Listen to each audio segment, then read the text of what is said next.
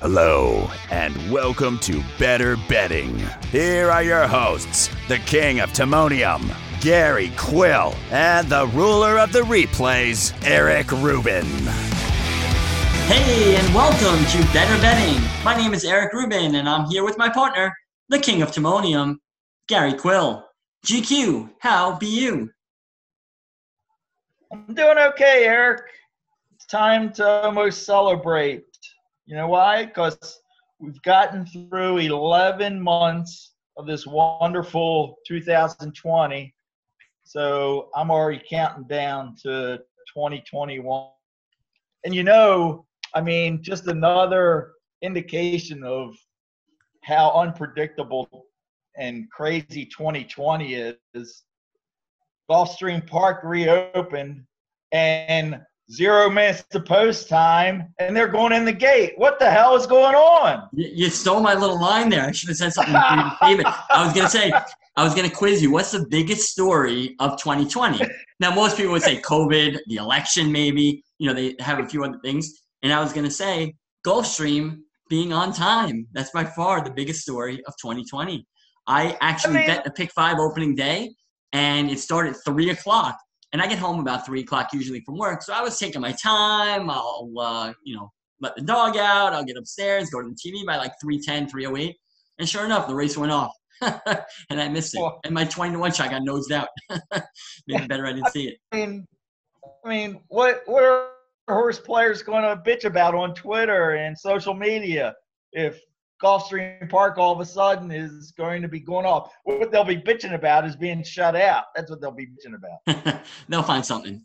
Everyone will find something to uh, to complain about. So uh, everything else is good with you? Hey, you know, every day that you wake up, it's a good day. So, you know, at my age, you think about that kind of stuff. I just hope to make it your to your ripe old age. I, would be very happy oh, just getting yeah. there. Um, anyway, so some big tracks opening up. Gulfstream opened up. We got uh, Mr. Grunder back at uh, Tampa, the man who got us through the pandemic the first time. I was joking with someone on Twitter. It might have been Jeremy Balin actually, because he loves uh, Richard Grunder, the voice of Tampa. I said Grunder got us through the epidemic at the beginning with that first wave because Tampa was one of the few tracks running and now that the second wave is back, he's back to get us through the second wave of, uh, of COVID. So uh, we got Tampa, we got Gulfstream opening up. Uh, Oaklawn's coming very soon. Um, missing another track that I can't remember that just opened, but several uh, several different tracks. Oh, Fairgrounds. I don't count them because they're 80% takeout. That's like parks to me, Fairgrounds, so I don't count that. But that is a big track for most people. So, uh, but you won't find me betting uh, Fairgrounds. Anyway, so some exciting times. And New York actually has good racing still as we approach the winter, big fields and things like that. In fact, this Saturday, uh, they kind of got screwed a little bit with the mandatory payout pick six because someone hit it the other day. So I'm guessing the mandatory, uh, the carryover will be about what 30, 40,000 in that range, or maybe even less. But um, we decided we'd kind of cover those races and go through that sequence with you. But before we do that, we GQ and I were talking about uh, jockeys and trainers a lot over the weekend, and we thought it would be pretty fun to just kind of run through some ideas here that we have on who we consider the top trainers and jockeys. Uh, and I think that'll stir up a lot of controversy because A, we won't agree, I'm sure, and B, I'm sure many people have their own opinions. So, without further ado, you want to reveal our top 10 list or you have something to preface this uh, section oh, yeah, I, I'm, I'm going to say, you know, this, we're, we're, I, you know, we haven't shared one another's list, so we have no idea what we're coming up with. But mine is obviously going to be more subjective, and I've kind of looked at it from the point of view of me being a horse owner. Which trainer would I want to train my horse or horses and certain trainers have certain specialties and that kind of stuff. So I kind of like threw all that in in the mix, and uh, kind of the same way with you know jockeys.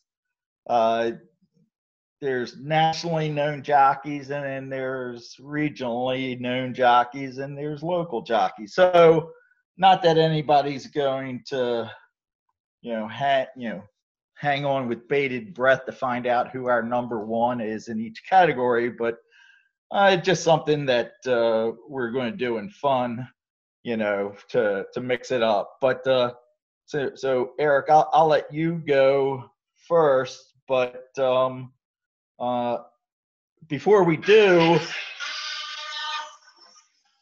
we're gonna turn off our phones first. Very good. Oh, I like your sticker. I love New York. Very nice on your phone. Eric's top 10 jockeys is brought proudly brought to you by I Love New York. Here it is. I thought, your, I thought your phone was ringing, but you're playing a song for us. It's very high tech. Great. It will be very New York centric. I'm not going to lie. All right. Now, I also I left out. It's so hard. The trainer part, I'm not so excited about. The jockeys, I'm interested about to hear your thoughts and, and share mine. But the trainers, so I don't get sued and uh, we have to end the show before we started. Uh, I'm just, I left out people who I am 90% or more certain are cheating. So I'm not going to mention names, but if there's some big name trainers that I do not mention on my list, you can bet I didn't forget them, but I suspect them, I guess, uh, or something like that. So they're not going to be there. And similar to you, I looked so at. if I, so you're saying, so you're saying no pharmaceutical companies will be our sponsors anytime soon. Correct, not horse pharmaceuticals. uh, so I made my list. I'm sure people are going to laugh at my list because some of the guys on it are, are, people who people wouldn't want or think about. But uh, I do have one or two guys I kind of suspect on my list, but I put them on because they weren't at the 90% suspect uh, rate yet, maybe like 60%. I suspect them of cheating. So I didn't get there. But anyway, without further ado, because we have a lot to do today, uh, at number 10, I'm putting the guy I'm sure you didn't put on here. Uh, and you can see my style because you hear the guys I talk about a lot. But I'm going to go to the Midwest with number 10, and I am going to put a man named Rusty Arnold as my 10th trainer on my list. I just think he's a great horseman. Uh, I think if he cheated like the way others do, or if he had a little better stock, he'd be really, really well known. He's so well known. I, I think he's a terrific horseman. So he's number 10. You want to alternate quickly so we can be here all day otherwise? Oh, yeah, sure. Sure. You're why not? 10. Yeah. Um, I'm going to go with my lone West Coast trainer as my number 10, I'm going to go with Simon Callaghan. He just seems to me as a hands on type of guy. He uh, has a great in the money percentage. So it kind of tells you that, you know, he's not the Baffert, he's not a Peter Mill or John Sadler stat, status, but his horses are always there. And um, he got uh, firing line uh, almost to beat uh, American Pharoah in the Derby, and that was the horse that I threw out to costing me the triple. So um, he's had his share of halfway decent horses, a couple great great stakes winners. So if I was out on the West Coast, I would personally pick Simon Callaghan as my trainer. All right, not a bad choice. He's not on my list, but um, kind of anti-California on my list, I guess, but he would be right up there.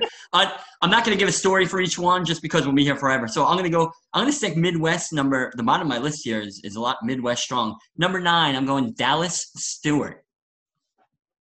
Especially if it's a long race, but that's another story. What about your number nine? My number nine, I, since I'm a Maryland guy, I have a couple Marylanders on here. I'm going with the longtime Maryland successful jo- uh, trainer Dale Capuano. And I picked Dale because whenever I'm at Laurel, whether Dale has a horse in the race or not, he's by the paddock with a little notebook out and he's looking at every horse going into the paddock and coming out of the paddock. So that's a trainer who has his pulse on horses. Now he's mainly a claiming trainer, but that's that's where I'm at. He's he's been in Maryland for decades and he's still going strong. So that's why I put Dale on the list. Because he carries a notebook. All right. Uh, there's a uh, I coached basketball for 20 years in high school, and there's a school by me who's traditionally very good. They've been actually pretty bad recently, but for like 20, 30 years, they were arguably the best school in the area. And their coach was there for like 30, 40 years. He retired about five years ago. And he used to carry um, a little notebook in his hand on the sideline. He didn't really say much, and he was constantly writing in his notebook. So we had no idea because the guy didn't speak much. He won like a thousand games or something. But we used to joke he's like taking his shopping list down and stuff like that. He's like, "Oh, I got to get OJ." We would tease like, you know, what was he writing in his pad? But Um, anyway, uh, my number eight. So you never found out what nobody. No, knows? we never found out. I wasn't really close with, with the guy. I'm sure he was a nice oh, guy, but I never really got to know him. Uh, number eight on my list. I hope he's not a cheater. I'd be disappointed. Mike Maker, number eight. Your number eight. Um, and any particular reason why? Uh, horses do really well for him. I mean, he can get horses to run long on the turf amazingly. Obviously, you mentioned certain people have specialists, uh, but I've just seen so many horses that struggle that he's able to turn around. And I don't feel it's like a turnaround where it's like, you know, 20 point Beyer improvement right away, like some trainers, which is very suspicious. You know, I feel he does it where he stretches horses out and, and gives them time. So again, a lot of this is subjective, and I don't really know these guys, so who knows? But um, yeah, I would put Maker at number eight. All right, my number eight is I'm going to the great state of New York, but a wild card. I'm going with Linda Rice. Linda Rice is both a claiming trainer and a stakes trainer. She's versatile and she always seems to be hands on. My my list is more at least my bottom 5 or more trainers that I've made note that they're hands on, they're always there. So Linda Rice was one of my New York trainers that if I had horses in New York, I'd be calling her. Well, at least you know what field your horses are running in before everyone else, so that's a positive. Number exactly. seven, Steve Asmussen. Again, I hope he doesn't. He's like the one super trainer on here. I'm a little a little skeptical of maybe, but um, Steve Asmussen, I put at number seven. I think he wins a lot because he has so many good horses. And running in the Midwest, it's good racing, but I don't know if it's the quality of, of the coast in, in New York, especially. So, uh, you know, I think he's able to win some races that way. But I, I still think he's a good trainer. Uh, he wins a lot of races, two year old. So, Asmussen, number seven for me. So, so you're going after all the trainers that you'll never have any personal contact with.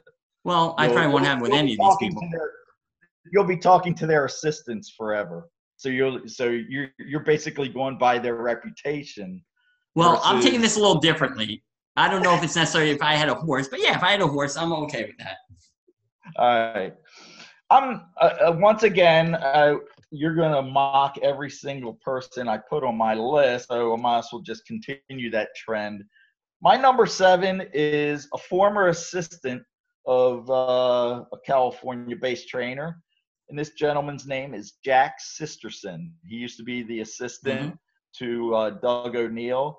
He doesn't have a whole lot of horses, but again, he's the type of guy. I had the pleasure of meeting him. He was uh, the the guy at uh, Pimlico for both. I'll have another, and um, I've already forgot who Nyquist, and uh, pays attention to the detail and it shows. And he's had some uh, success early uh, since he went out on his own. So he's he he fits my mold of a trainer that uh, I'd uh, put my horses with. All right, and honestly, if I had my horses, I'd probably find like if I was in New York, I'd probably find a more New York-based trainer who was more hands-on, if you will. But uh, I'm just talking about top trainers here. Uh, number six, a trainer I love, one of my favorites, Graham Motion. I just think an excellent horseman. Uh, so Graham Motion at number six for me. Okay. All right. Well, if we were just talking about the top 10 trainers, people could just go to Equibase and say, give me the stats on the top 10 trainers. They wouldn't have to listen to us for the next 20 minutes. Right? I can just pick the guys who have notebooks and the girls who have notebooks. I'll just go with that. Okay. All right. So we'll, we'll move this along. So I'll do both number six and number five because they're both local to Maryland and they're new on the scene. Jerry or Jeremiah, aka Jerry O'Dwyer, I picked him because he's done extremely well with two-year-olds.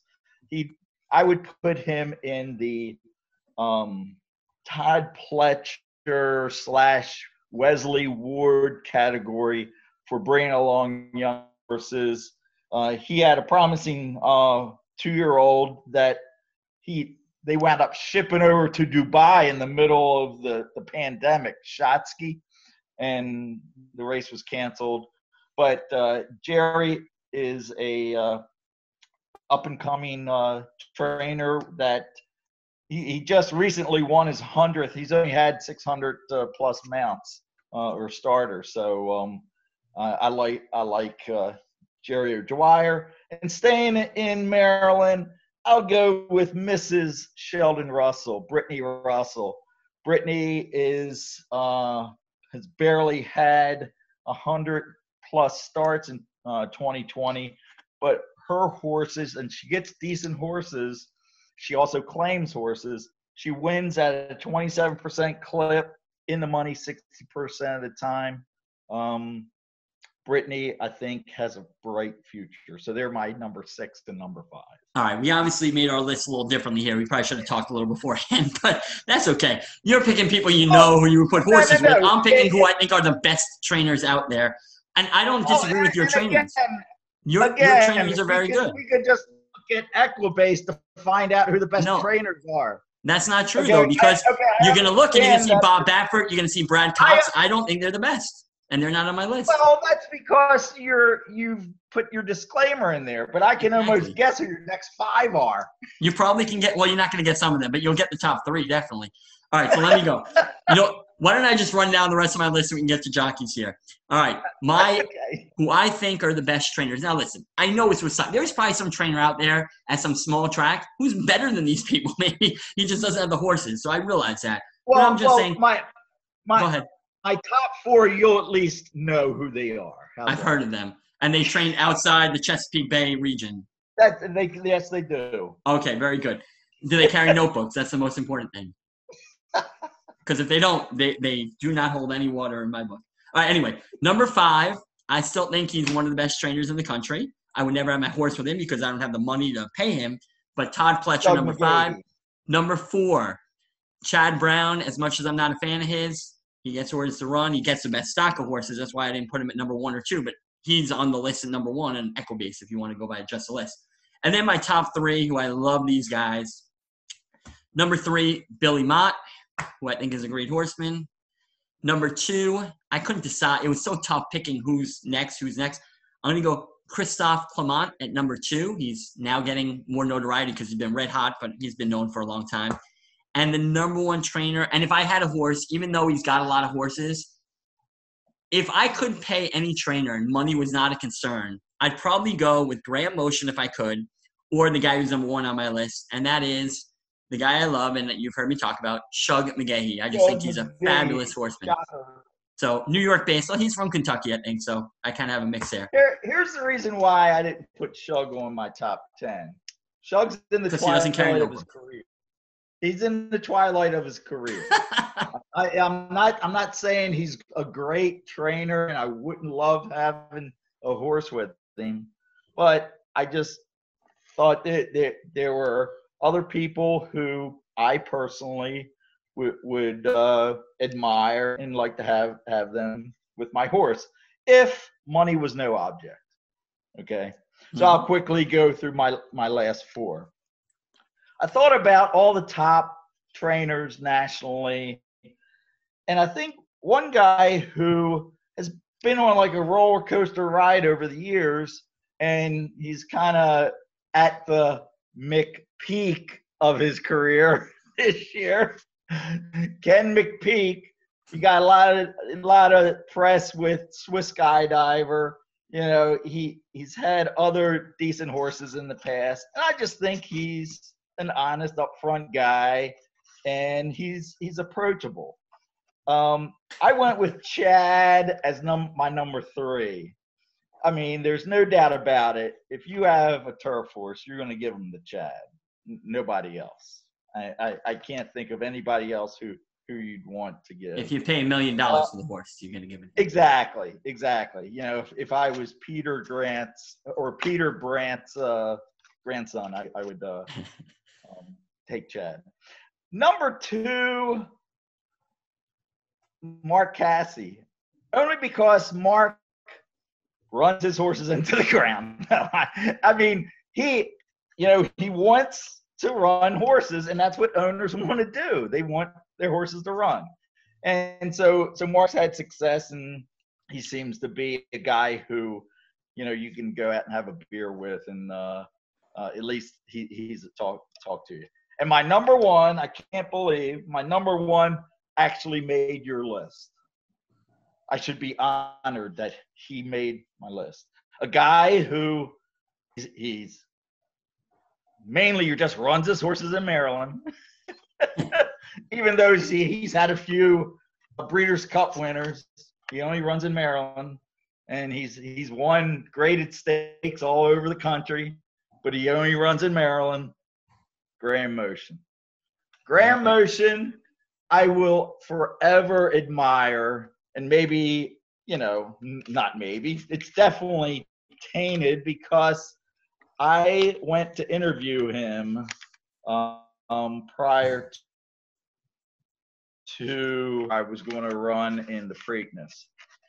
I went up to um, where he trains at Fair Hill, and um, you would have thought I was the person who what um, was the the higher um, you know the, the person who was important in the room versus you know he, he was just so accommodating so kind with his time and um, uh, barry irwin said it all back when animal kingdom won the kentucky derby of why do you have graham motion training um, your horses he said i'm tired i was tired of trainers lying to me so that kind of tells you right there the type of communication Graham Motion has. So that's why. And Graham is not a turf specialist. He's not, you know, he can get horses to run on any surface, which is huge. So yes, my my list was unorthodox. It was heavily weighted to trainers that I've come across, know know what their work ethic is, but I approach it from that angle. So I apologize. All right, and I love motion. You know, my three favorite trainers, if I just went with my favorites, would be, and they're right at the top anyway. Uh, Shug, Bill Mott, and and um, Graham Motion. Those are my my three guys. All right, so the jockeys. We'll do it a little quicker because uh, this is gonna be a really long show. Otherwise, I am okay. very East Coast centric or New York centric. I won't lie. You've heard me say it before. I really think the 10th best jockey in New York can probably win any other riding title in the country, and you'll see that reflected. Um, I admittedly don't watch California, and also I'm not a listen. I'm not a jockey expert. I'm sure I'm going to mention someone, and other people who really understand jockeys, maybe other jockeys, will be like, "Oh, he can't really ride as well as this other guy." But it's just based on my observations of years of watching races and who I would want on my horse. And maybe in different situations, I know some people are considered like specialists are speed riders, etc. I remember back in the day, I used to love Chop Chop Jorge Chavez. He was great on speed horses, I thought. Um, you know, if he had a closer, eh, but on a speed horse, he was so good at getting to the front and, and getting that horse to run well on the front end. Anyway, so um, I did not really include much West Coast. I included West one West Coast rider in my uh, top ten, and I don't even know if he's the best rider on the West Coast, but I'm more familiar with him. Uh, so I'll, I'll, read down maybe my uh, number six through ten to make it go quicker here. All right. All right. so so so so just to be clear, yeah, you, your list is based on what? Just their results, or who I think are the best jockeys. Like if I needed, if I had a big race to win on a generic surface, I'm not. You're not told the surface. You're not told the distance, so you don't know. You don't know the horse. It could be a speed, a closer. You have no idea of anything. You just need a jockey to win a big race for you. Who are you going with? That's how I did my list. Okay. All right. So Number 10, I'm going to read down 10 to 6. I'll go that way so it goes quicker. Okay, that sounds good. Number 10, he just made it. Javier Castellano. At one point, he would have been like the top three in, in you know my list, but that was several years back. But I still put him in number 10. Number nine, my one West Coast guy, Flavien Prat. And I'm assuming he's better than Rispoli, but I don't really know Rispoli on it. Maybe he's that good, but uh, I know he gets a lot of praise. But I went with Prat number nine. Number eight, you'll laugh, and people out there might laugh. Jose Lezcano at number eight. Number seven, Luis Saez.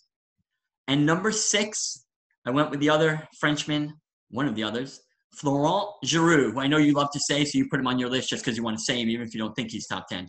So 10, Castellano, 9, Prat, 8, Jose Lezcano, 7, Luis Saez, 6, Florent Geroux. Your 10 through 6. All right.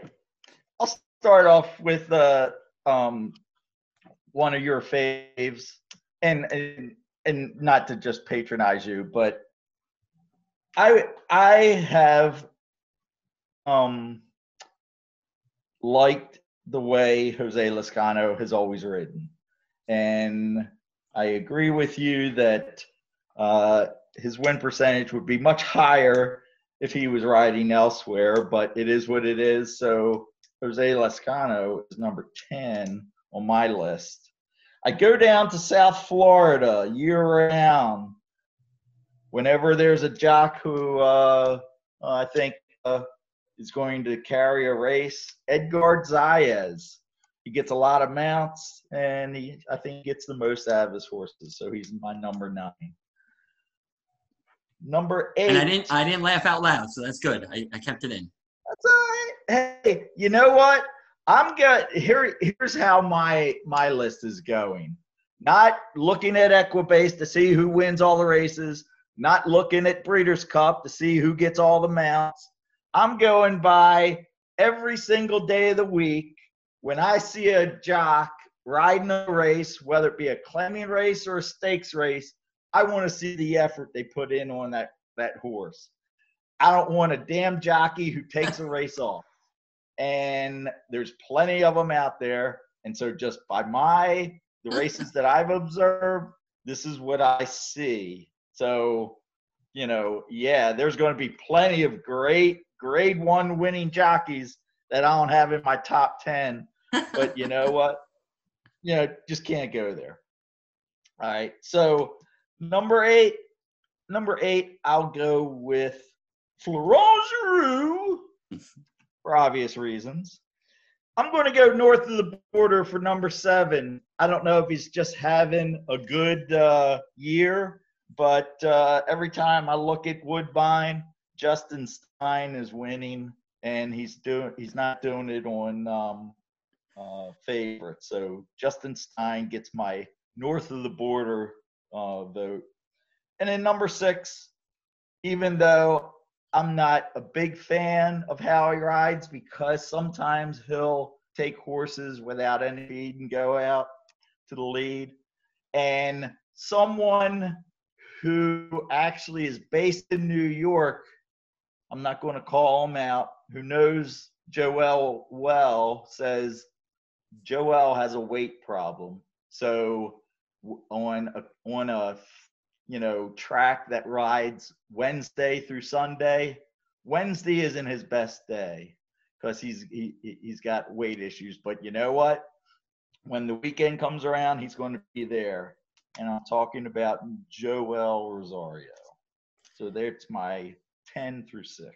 You know, this is subjective, opinion based. I tell my students, we sometimes in, in class talk about um, things that are opinion questions, like should the United States have dropped the atomic bomb in 1945?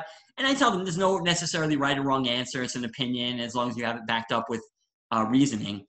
Uh, in this case, your opinions, oh my gosh, I might actually mark it wrong if this was an exam. Justin Stein and Gonzalez in the top 10 is for effort. Mike Luzzi tries very hard. Did Mike Luzzi crack your top five? Because he really tries hard every time I've watched him. And he carries a notebook and he stands in the paddock a lot let's put it this way. Hopefully, we have people listening to us that that aren't don't uh, live only in Maryland or New York, or or also only don't look at races that are grade ones, because they might actually know some of these jockeys that I'm mentioning. I'm aware of all of them. All right, let me go with my top uh, top five here. I'll just rattle them off, I guess.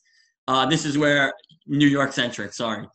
Number five, Jose Ortiz. You gave me a dirty look. Number four, I'll get laughed at, but I don't care because I really feel he's that good. Junior Alvarado.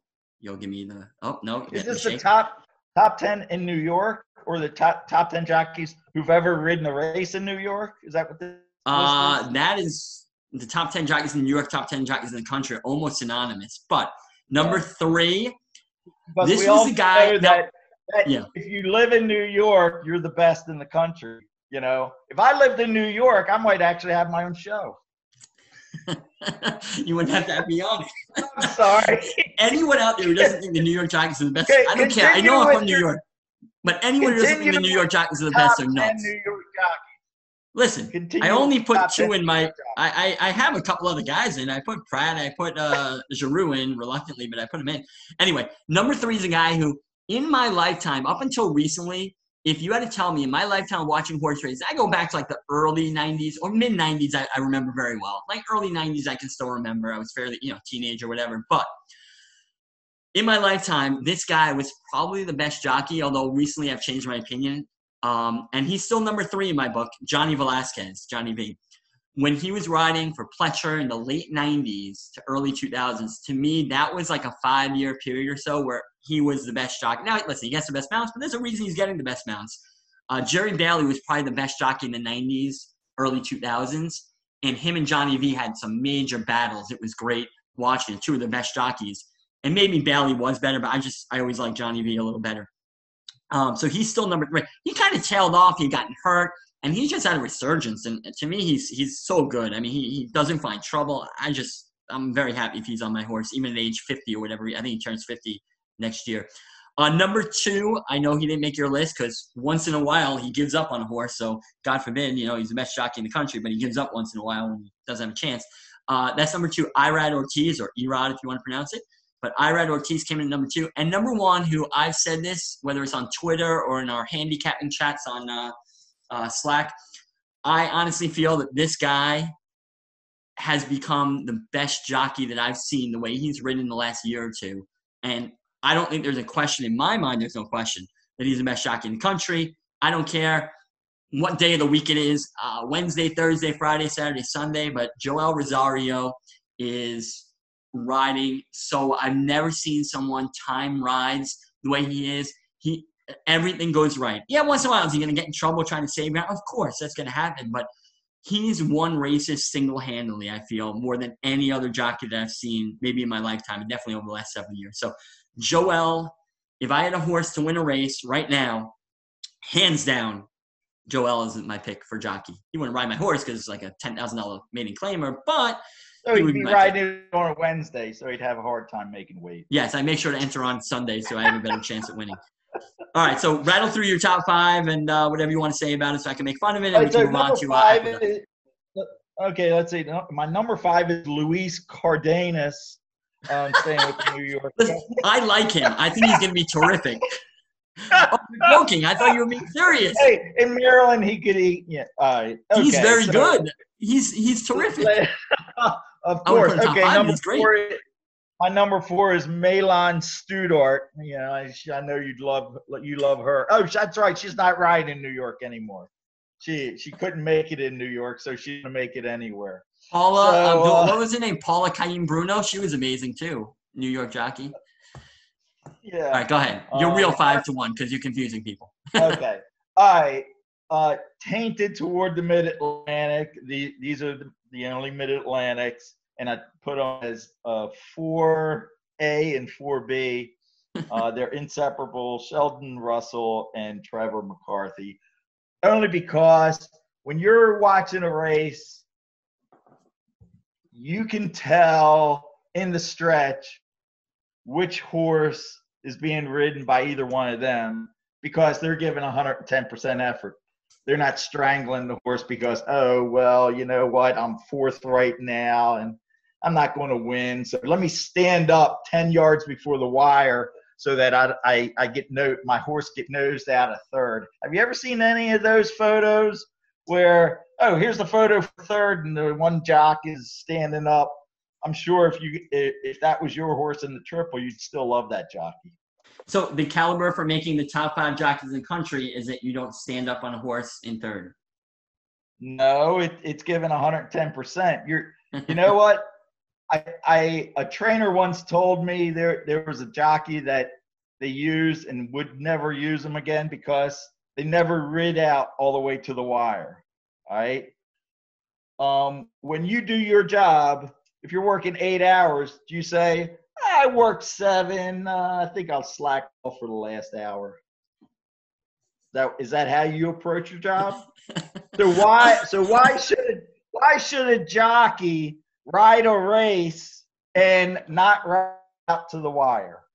Because if I'm a basketball player then you can ask me that. And yes, I would. If I was, uh, you know, if my team was down 20 with two minutes to go, you know what? I might ease up a little bit. I'm sorry if that speaks badly of my character. Thing, I'm not your coach, or you'd be uh, a splinter jockey on the bench. All right, we digress from our right. little uh, exercise here.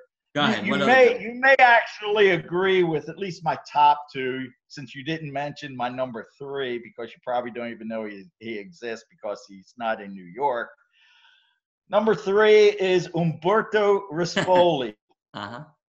An Italian jockey who, if anybody cares to watch races at Santa Anita or Del Mar, he's probably the best turf rider they have out there.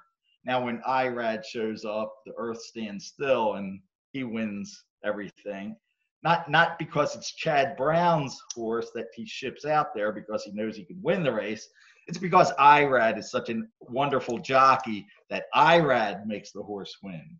The horse isn't that good. So Rispoli, I would uh, use him. Now, shocker, I have Irad as number two as well. Wow. You can guess why. You can guess why I put him at number two. I, I can't guess.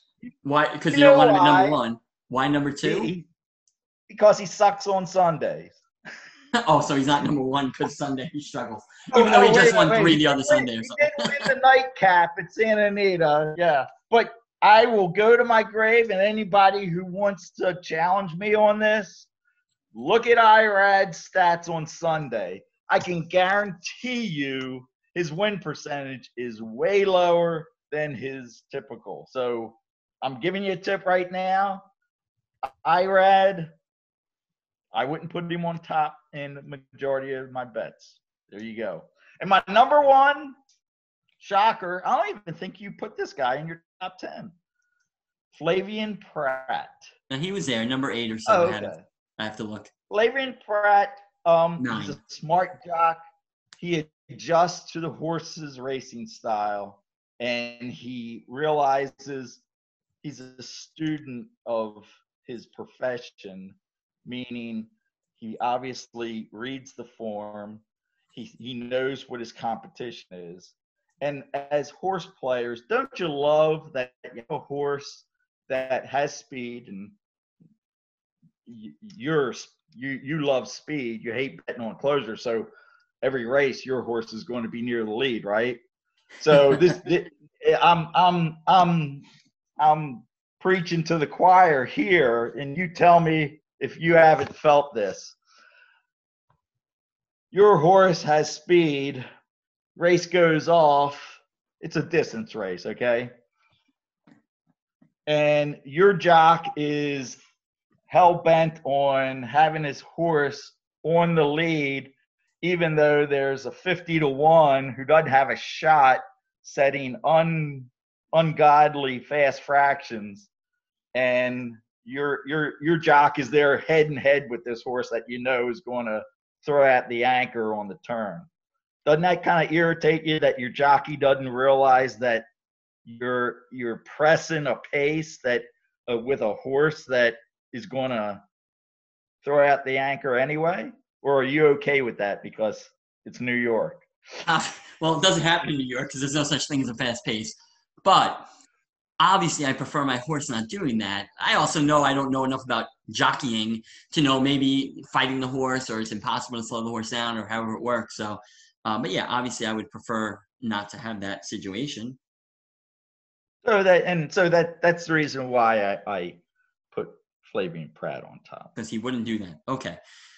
Uh, anyway. Oh, well, that's my opinion. Seeing seeing yeah. him ride races. So because the New York jockeys constantly go 21 and 44 in distance races, you know, against each other. No, it's just a total observation. All right, I, I was going to throw Dylan Davis and Kendrick Carmouche in my top 10, but I thought you'd laugh at me, so I didn't. Believe me, King Irad should be number one on everybody's top jockey list, right? Uh, I mean, know, Joel, Joel. Let, us put it this way. It, I mean, I mean, there there are jockeys who you know, leads in stats and whatever. But and and here's the thing: when I I actually researched this, you know, as much as you want to mock who I put in the top ten, I did I did do research, and I was ready to bash Irad, thinking, okay, all he cares about is winning, you know. Um, but in reality, not only um, was he in the top, well, he had, he so far in 2020 he has the most wins. Well, he he also has in the top 10 of the most mounts. So whatever. Anyway, but he he has he's in the top 3 for the number of times he's placed and showed. So, you know, I looked at that because I'm thinking, okay, a guy like him if he's if he's not going to win the race, maybe he's just you know packing it in or whatever. But it shows that at 56% in the money now, you know, like anything, stats you can you know arranged to your favor or dislike. How many of those horses? I I I would think that 56% of the time, Irad is on either the favorite or second or third choice, right? I would say most of the time, yeah, top three right. choice, almost so every. You would hope, with that in mind, he could finish in the top three more than half of the time. Right, but there's also a reason why he's riding those horses. But I hear you. You can, like you said, you yeah. can look at the stats many ways and manipulate them and yep. all. But yeah, he should finish in the top three a lot, and he does. So uh, it makes sense. I, I, think if you polled a thousand people who follow horse racing closely, I, I think overwhelmingly it would be Irad and Joel one two. Irad would have been number one. Yeah. Joel has been so hot the last six months that I think a lot of people might put him above now, or, or at least very close. But I, I think most people would agree those are the top two. Uh, grant they get great mounts, but and I think Irad gets better mounts, but um, I, I, think most people would agree those are the top two, and they were my so, top two. I don't know, you dropped Joel because he doesn't eats too much on Tuesday or something like that. But well, so um, so so the big question is with the announcement earlier in the week that Joel is moving his tack to Southern California, did you cry yourself to sleep that you wouldn't be able to bet him in New York every every uh... No, I, I spent the night instead of crying wondering, is he gonna win 75% of the races or 85% of the races out there? And by the way, now you'll see how good a jockey you have out there with him compared to these other guys. I'm sure he'll get good mounts, okay. but the other guys get the mounts too. Okay, so so you're predicting he's going to win the riding title. Hands if he down, gets enough right? mounts, absolutely. Percentage wise, he'll be right at the top. He'll probably win the title. He's he's the best rider. It's, it's not even close. Now listen, I don't watch Pratalotta. At least I've seen him. That's why I put him on my list. Rispoli, I've watched maybe like three days. I just don't watch California racing. I'm not into it. I think they all cheat out there, and that's my opinion. And I just have no desire to watch it.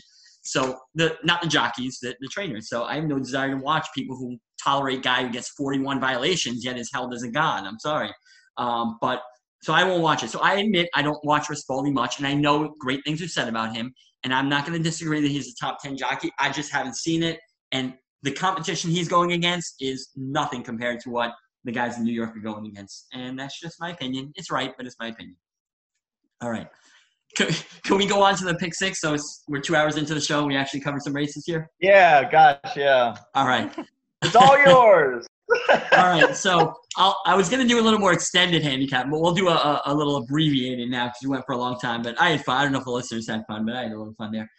So Aqueduct on Saturday, December 5th. It is a pick six mandatory payout. We talked about that last week with Gulfstream uh, West, how you know some people don't like playing it with small budgets or whatever. They feel the sharks are out there, and I wouldn't object if that's how you feel, or I wouldn't you know say play it if you don't want to. But I like carryovers. The odds are in your favor, I think, as far as the reduced takeout level, basically. And I enjoy playing the carryovers. It won't be a big carryover. And the other thing too is you'll see in the pick five, I'm very chalky. At least in the first leg, I, I have a price. So I'm hoping that you know if I play the pick six, at least I'll get a price in the first leg. Where the pick five, I played that. I, I, I don't know if I'd have any prices. So uh, we're going to go through the sequence here. It's supposed to be a sloppy mess on Saturday, so I handicap assuming a sloppy track. They only scheduled one turf race, I think, the whole day, knowing that it was going to be bad. And I handicapped that race for off the turf. I think I mentioned to you the other day that it's going to come off the turf. Uh, I'm 90% sure. So I didn't even look for it on turf. When we get to it, we'll talk about it. But it starts the sequence yeah. on Saturday at Aqueduct with race five, a state bred made in special weight going six furlongs on the dirt. And this is a race where you have a favorite, the five, Summer Brew, a deserving favorite. There's a horse who ran a couple two-year-old stakes race, again, New York bred, won at Saratoga, where he didn't fare all that well. He struggled after a really good, uh, strong opening uh, race to his career. But then he came back to Finger Lakes, and there were six horses in the race, but it was basically a three-horse race. The top three were all about two to one range. I think it was like six to five, two to one, five to two, and those three finished in the top three. He ran well uh, in that race. He stalked um, a four to one shot who came in third, a four to five shot. I guess those were the odds. Sat just off him, had like the perfect trip. So I thought he ran pretty well in that race. Got a 67 Beyer. Comes back into the maiden ranks. They bring him back to Aqueduct. Goes in the maiden ranks again. You think, all right, now he's going to easily break his maiden. He's coming up with 67 Beyer. Uh, he, two stakes races. He just lost by a head in the stakes race, and he ends up running second. Ran a decent race, but I, I'm pretty good with the trip handicapping. I couldn't tell what to make of the trip. So if you're out there and watch the replay, feel free to hit me up on Twitter uh, at BanditsVB and let me know what you think about his trip last time. He saved ground the whole time, and I thought that helped him a lot, saving ground. But I thought he got, it doesn't say in the PPs, I thought he got stuck a little bit on the turn at the end of the turn, and he lost some momentum, and that hurt him. So I couldn't make it out like, did he run better than it looks? Did he run worse than it actually looks? I wasn't sure, but either way, he got a 58 Beyer. I think that's a fair number. And that could be good enough to win this, but I just think someone is going to step up in this race where I don't see him stepping up anymore. I think, you know, he is what he is, even though he's only had four races. So I want a lighter race horse or even a first time starter here. And there's a horse I like um, a little bit. I don't love, but I like at a price, and I'm going to lean on him fairly heavily here. And that's number four, out first. For Jimmy Ryerson, we talk about trainers. He's an excellent trainer. For those who don't follow New York, you might not know him, but terrific trainer in New York. Doesn't have the numbers of the horses, but uh, he, he can get him to run. And of course, my boy Jose Lezcano. But even though we just went through a jockey list, jockeys don't really make that much of an impression on me, especially in New York, because everyone you get is pretty good. So unless it's like, uh, I don't want to say names, but there's one or two guys I, I, would try and avoid betting. But otherwise, I don't really care who's on the horse that much. They're all good. So Lezcano and Ryerson, number four, out first. Why do I like them? That race he came out of was what I call a merry. I'm not the only one, but a merry-go-round race. A horse, Karamoka, I believe is pronunciation, who was running on Saturday in one of the stakes races for two-year-olds. Um, that horse just wired the field at 99 to 1. I don't know what, I didn't look at the actual uh, $2 win pay, so I don't know what he went off exactly, but 99 to 1. Wired the field. The second place horse stayed. The third place horse stayed. I think one was um, 8 to 1, and then the 8 to 5 favorite, which was Summer Brew. He was in that race too, up close to that, I guess, slow pace because it was a merry-go-round. The four out first, yeah, he saved ground, but he had no ability to close there. No one was making up ground in that race. So I can excuse a little. He came from six, got up to fourth, didn't really make up much ground, but at least he passed a few horses, really the only horse to do so for the most part. Uh, and I just thought he ran a, a, much better race than looks. It's also his first start, so I don't see him a reason why he shouldn't move forward next out. Ryerson is, I don't think, known really for his first time starters. He's got decent number second time starters, including a positive ROI with the second time starters. So I just think that horse has there's again, I don't like to look at um projected paces too much. It burnt me last week. In fact, the only race I lost last week in the pick six, my second choice uh, came in, but some of my um, picks, like for speed that I use and price plays, they just weren't that good. Uh, and I like them because I thought they were the lone speed. In some cases, they weren't. They still sucked. So uh, it hurt me last week. But anyway, um, so out first, there should be some pace to close into. And I just think he's going to step up off of that race. He couldn't close based on the setup. And, I think he has a good chance to win this race here. So I'm with the four. And what I'm going to do is I'm going to avoid the favorites here. Five could win. The six, La Urbana, nothing against him. His first, her first race was pretty good. Last race was just okay, I thought. Came in second. Uh, had a fairly easy lead. So, uh, and the winner in that race, um, Vacay, who came back to win nicely, had an awful trip, didn't break and wide, and also, even though only lost to Vacay by a length or so, uh, Vacay had a terrible trip. So, really, in a way, lost by more than that. So, that horse can win. The six, La Urbana, some Rui said can win. I'm not against those horses. Uh, the Maker horse, the, the 11, Sister Q, I thought the debut wasn't so bad. Um, was pushed by nine to five shots, so kind of gotten a little dual nine to five shot. They were well ahead of the rest, so ran well to hang on for third. Last race, nothing special, pressed by a 10 to 1 shot who held fourth. So, again, they can win, but I'm leaning heavily on the four. I might even single the four in the pick six. I'll talk about that at the very end. Um, I- am going to use some prices with them. I won't go through everyone I'm going to use right now, but Uh, I'm going to try the two also, unless I single the four at 20 to 1. Maria's Gift. I don't love the horse, but Handal, despite the numbers, is a very good young trainer uh, and can get those horses to win. So if you don't know Ray Handal, um, he can easily, you know, go off on a 25% win clip at any moment. And uh, the horse at least showed some speed, was three wide, chasing. What wasn't any match for the uh, for the horses. He kind of quit, but could improve second out. And uh, I thought the seven at least had a shot. I'm looking for new faces here. Uh, the jockey you love, Cardenas, who's actually a very good apprentice, one of the better ones I've seen in New York in a long time. Horse ran the turf, ran crappy on the turf, but now tries the dirt. And uh, I'm willing to forgive the turf race, and I'm looking for for someone out there. But the four is the main horse I'm going to play around with here. Um, any any thoughts before I move on? This is probably the race I'll spend the longest on because uh, the others uh, I'm kind of chalky and quick. Go for it. Yeah, I'll, I'll just throw in some opinions. The next great New York base rider, Farron Peterson's on the 10 horse bull. Uh, the fact that the matter of this horse ran in open maiden specials comes back to New York breds, changes trainers, the James Jerkens, who I know you, I can't believe he didn't make your uh, top 10 trainer He's good. list. He's good. Uh, um, I, I I give that horse a shot, you know, and the fact that uh, had a, you know since being sent over to Jerkens at, at Belmont has had three workouts progressively a good Belmont track. So if it's going to be off, maybe Miss Peterson can get this horse out uh, to near the lead. Other than that, I'd go with the two horses that have showed, showed speed to get get out on, on top. Uh, I guess Joel's hanging around this weekend. Well, Santa Um, Anita doesn't open until the 26th, like after Christmas. So I guess he'll ride either Oh, here or Florida okay. for a month, and then he'll go out there around Gotcha. Christmas. All right, so so I I take Joel uh, on the Asmussen horse that uh, La Urbana, the sixth, you know, just was second best to a next out winner. Um, so yeah, I think those two, and uh, to change it up, another one of your your uh, jocks, uh, New York, uh, the three horse Chili Choose. Manny Franco takes the the reins on this one.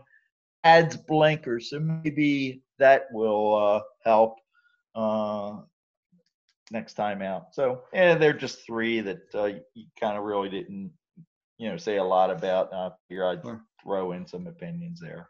All right. So again, I'll, I'm probably singling out first the four at 10 to 1.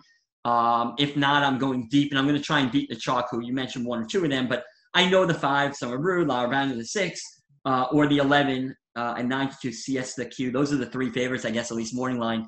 I- I'm just going to try and beat those horses. Whether I single the four or I go deep, I'm not sure yet. Uh, but I'm going to try and beat them because I just don't think they're that much better than these horses, or the chances one of these horses will step up. If I was going vertical, I'd be a little worried because chances are one of those favorites will run, you know, second or third at worst. But uh, so that's what I'm doing in that race. Uh, moving on to race six, the Go for Wand Grade Three at a mile, one turn mile on the what will be the sloppy dirt track. This is an interesting race to me. It's not a great race. It's not a great betting race in my in my opinion, just because it's a small field and I think a few horses have no shot. But uh, I'll just mention three horses quickly. Nona Madeline is the morning line. I was curious favorite. I was curious to see the morning line here because I wasn't sure between the one and three who would be the favorite. I figured the one would be, but I wasn't positive. And the one was made by David Aragona, the four to five shot uh, favorite. Now her race two back, she got a 94 Beyer at Monmouth in that Lady Secret handicap, which she won against Royal Flag. She stalked a slow pace. The nine to two leader did fade in that race, but um, other horses stuck around, and the pace wasn't that fast. So I didn't love the race. I thought the 94 might even be inflated a little bit. Then she came back last race in the grade three, similar grade three, to turn back the alarm uh, stakes at Aqueduct a few weeks ago. I thought that was a race that was kind of even pace, meaning no advantage being close or, or behind. She set off a fairly slow pace, set by a 21 to 1 shot who's in this race who faded, the outside horse, I think. Uh, but she had a, a good trip. Um, and I think the fact that it was a fairly slow pace, she had a good trip, allowed her to have something left at the end, even though she got caught. So that 89 Beyer to me is like what she is, or at best. I know she's run some higher figures. The, the big thing with Nona Madeline is this is the weakest field she's ever faced. I mean, it's just not a strong field. Last race she's running against horses that were like 85 Beyers or higher. This race, except for the three sharp star, these are horses who run like 75, 80 Beyers. So it's a easiest spot she's ever going to get for a graded victory here. She's 0 for 4 in grade three races, at least on paper here, unless it's one before. Uh, but I don't think so because she only had a couple races that are not on the PPs here before that. So 0 for 4 in these um, in grade three. If she's ever going to win one, this is the one. I just couldn't separate her with Sharp Star. Now, Sharp Star is the only horse I would not like. She ran a 70 Beyer two back and then popped up to run a 100 Beyer against weaker New York bred starter allowance. This is a three, by the way, Sharp Star. Uh, against first level allowance, so much weaker field. She ran a 101. So my radar is going up, or whatever you want to call it. My flag's going up saying, all right, wait a minute. She improved 30 Beyer speed figures. I don't know if I believe in bounce necessarily, but that's like bounce territory if you want. And she did it against nothing. I, you know, the when I see the Beyers, I want to see who they did it against and how they did it. If you have a fairly good trip against weaker horses, I'm not that impressed. It could be inflated because horses get I don't know brave is the right word, but you know if I was playing uh, someone I've used this analogy before. If I'm playing like someone in say fifth grade in basketball, I'm gonna I'm gonna do really well. I'm not gonna get tired just because it's so easy for me. Where if I go against someone who's much better or older or quicker, like a college athlete, I'm gonna struggle a lot more. Not just because they're good, but because I have to expend so much more energy just trying to stay in front of them and all. So running against better horses, you're using more energy and things. So mm, the Beyer against better horses to me is more impressive than a good Beyer against weaker. So for most reasons, I shouldn't use the three. Here's the reason why I'm scared though. The race two back at Pimlico, I liked her that day in the um, Black Eyed Susan. I thought she had a shot at 39 to 1, and she didn't run great on the surface, but she had a very wide trip. She was three wide the whole way. She was rank on the first turn, kind of got bumped a little on the first turn slightly, and like her head jerked wide, and she was kind of rank. And I think she ran between that and the, the wide trip. I thought she ran a lot better than it looks. So I don't know what Beyer she would have gotten. I don't even care about the 70 because she kind of just gave up in the end, which you're probably upset with Alex Cintron because he gave up because he had no shot. You wanted to try no matter what. But she, um, forget the 70 Beyer. It was better than that. She ran. So I think with a clean trip, she could have been in the 80s maybe. I don't know. I'm just thinking. So that 100 Beyer she got last time, 101, I don't think it's his biggest step up or jump up from a 70. I think it's more jump up from like a low to mid 80s Beyer. So I'm scared of Sharp Star. I like her as a force, and maybe she just figured out last time. I really have to decide who to bet the one or three here. I'm not using both. I, am just too chalky, and I don't think it's good to use a four to five and a three to two. You know what I'm going to end up doing? I'm going to end up using the one that's the better value. If one of them is taking a lot more money, because I really don't care in this race who people bet. You know, if it's like a two year old first time starter, I, I might care a little because someone with a lot of money might know. In this case, I don't think they know more than me uh, the, the big money people. Maybe they do, but I don't think so. So if one of them is a better price, I'll use that one. And the other horse, I'm going to go too deep here in the pick six. And I'm actually going to throw one other horse. I don't really think too many others have a shot, but I'm going to try the five, a horse I never would bet for your, uh, for, for, I'm sorry, I thought it was Linda Rice. It's Rob Atras. Not much difference there, though. Um, Rob Atras, number five. And the only, I normally wouldn't like this horse, layoff horse and then Jason Servis horse. So it was, you know, we talk about trainers that we think are drugging that we don't want to say because we don't know and it may be unfair. But for Jason Servis, we know. I guess he's still in court, so I shouldn't say we know, but the evidence is pretty clear about him. This horse, I'm sure, was was being drugged. So normally I wouldn't want a horse like that. The only reason is, other than the one and three, I don't see anything else in here I like at all. And this horse on a sloppy sealed track got an 88 Beyer, where she ran a 76 before it, 78 after it. So was about 10 Beyer points higher on the on the slot. She's out of Super Saver, who is uh, you know what won the Derby in the mud, and, and horses love the mud. So I just think maybe on the if it's not money, I wouldn't use this horse, but I'm assuming it's gonna be money. I'll take a chance trying to get in the price here at eight to one morning line. So I'm either gonna use a one or three, and honestly, I'm just going with the better price, and I think it'll be the three and um, the five. Maybe the one's just better than these, and, and you can single them and move on, single her and move on. But I'm most likely going three five unless the one's better price. Any any uh anything to add there? Yes. Um, were was was Eric Rubin gracing this wonderful earth in 1990? Of course. Oh, I, I appreciate I, you think I'm that young though, but thank you. I didn't realize you were you were that old. Do Do you remember the horse Go for Wand? Are you I, that old? I mean, I I not watching the horse live, but of course I know who the horse is, and uh, that was a oh. sad ending, right? Am I thinking of the right horse? Yes. Yeah. Yes. You know, uh, tragically broke down in the yeah, very stretch. ugly, right?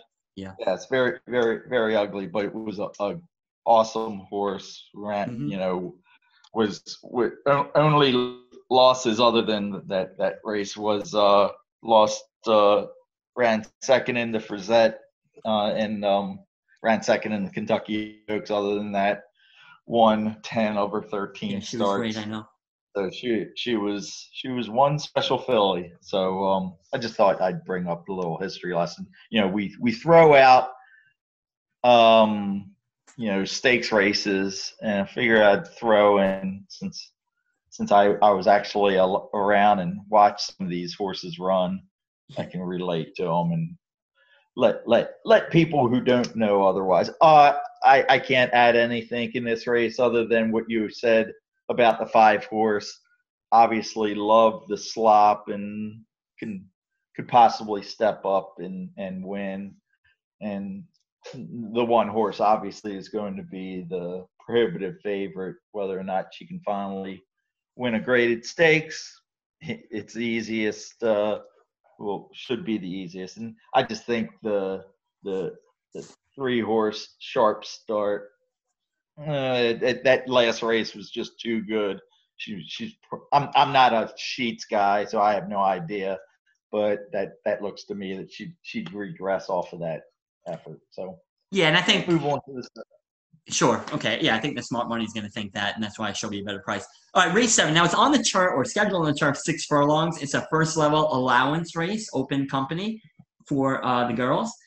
I handicapped it, and I think you did as well, um, for off the turf. So if it's on the turf, ignore everything that we're about to say because I didn't even look for turf. I can't imagine with the forecast coming in uh, that they're going to be on the turf.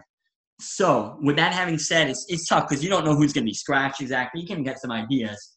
But um, the horse that I like the most, that I'm going to lean on the most, and again, a lot of this is price dependent too. Although in the pick six it can't be, but as far as like any vertical bets, I like the six Mrs. S um, for a couple reasons here. First of all, um, I, I, believe she's improving, a three year old. She came off that layoff on September 27, and granted, got really like a perfect trip. But again, it was off what, a six month layoff or something like that, five month layoff, whatever uh, you want to do the math. And she also ran against some really good horses. Mrs. Danvers is a horse that I talked about before on this show, I think on the Travers undercard day, maybe, or Belmont Stakes undercard. This is a horse who I expected to be like a, a grade one, grade two winner. And she's run well, but not well enough. And then she exploded, got a 102 Beyer a week or two ago, winning a race. I think it was a stakes race. And she's now on the scene as one of the better female horses. I think she's a four year old already, but one of the better female horses. So um, she might be four. She might be three now, turning four. I can't remember. Uh, actually, I think she is maybe uh, three, turning four. But anyway, my point is she ran against a really good field, two back for this level. She probably needed the race. Then last race improved seven Beyer points with a 73 Beyer. However, um, in that race, there was a 10 to 1 shot who had an easy lead and held on for second. Um, and she almost won the race at 10 to 1. She almost stole the race. And really, it, it was a race that favored horses that were going to be close to the pace. There really wasn't a pace. So I think that um, that race is a lot better than it looks. She ran against Mrs. Danvers, who was second in the race uh, the whole way and then took the lead late. And Ms. Danvers is not really a speed horse, but there was no pace, so she got close to the pace. So Mrs. S, I thought, ran a really stronger than it looks race against a really, really good horse.